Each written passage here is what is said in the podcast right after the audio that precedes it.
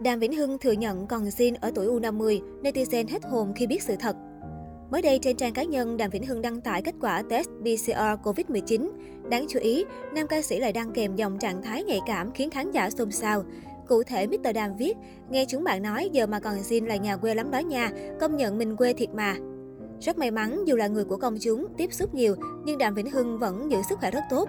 Kết quả test PCR của nam ca sĩ cho kết quả âm tính. Được biết, kết quả này của anh được test tại một bệnh viện của Thái Lan. Được biết từ đầu năm nay, Đàm Vĩnh Hưng tất bật chạy sâu tại các sân khấu phòng trà nổi tiếng trên khắp cả nước. Không chỉ chạy sâu trong nước, Mr. Đàm còn tích cực đi giao lưu ở Mỹ, Úc, Thái. Nói về việc chạy sao liên tiếp không ngừng nghỉ trong những ngày đầu năm mới, Đàm Vĩnh Hưng hào hứng cho biết, tính Hưng không muốn nghỉ ngơi quá lâu, Hưng thích đi diễn và nghe tiếng vỗ tay của quý khán giả. Thấy năm mới của mình nó cũng rộn ràng hơn. Mọi người tới Tết thì thích nghỉ ngơi, quay quần bên gia đình. Hưng cũng vậy, nhưng cái máu ưng đi diễn, đi hát nên chơi luôn. Trước đó, cũng vì do quá bận bởi lịch trình dày đặc và những kế hoạch riêng sắp tới, Đàm Vĩnh Hưng đã từ chối tham gia Queen's Concert của Lệ Quyên và rút khỏi ghế ban giám khảo của Miss World Việt Nam 2022. Thay thế cho Đàm Vĩnh Hưng ngồi vào ghế ban giám khảo là chính là người em thân thiết Lệ Quyên.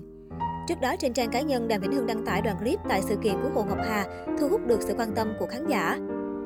Đáng chú ý, giữa dàn nam nhân Kim Lý và một số người mẫu nam, Đàm Vĩnh Hưng đã có hành động ga lăng dành cho Hoa hậu Thùy Tiên, khiến cộng đồng mạng thích thú.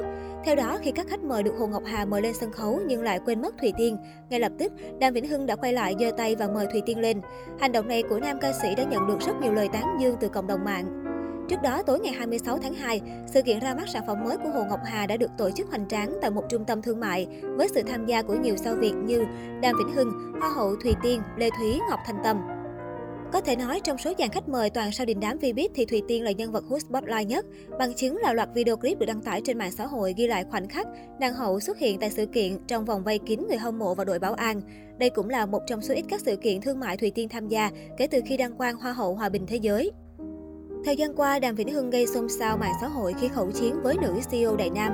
Mới đây trên mạng xã hội TikTok đã lan truyền đoạn clip ghi lại khoảnh khắc một fan nam đã mang hoa lên tặng cho Đàm Vĩnh Hưng vào buổi biểu diễn tối 28 tháng 2 tại phòng trà.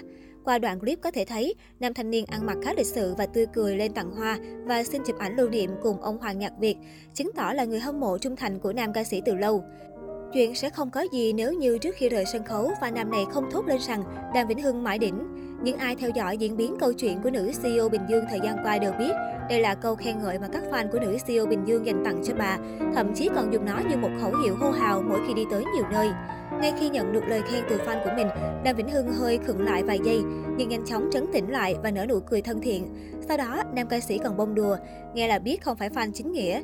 Đoạn clip này đã gây xôn xao mạng xã hội vì nhiều người cho rằng động thái này như đang đổ thêm dầu vào lửa trong khi mối quan hệ giữa Đàm Vĩnh Hưng và CEO Bình Dương đang rất căng thẳng. Nhiều người lo sợ CEO Bình Dương sẽ livestream mắng chửi hoặc có hành động mới với Mr. Đàm.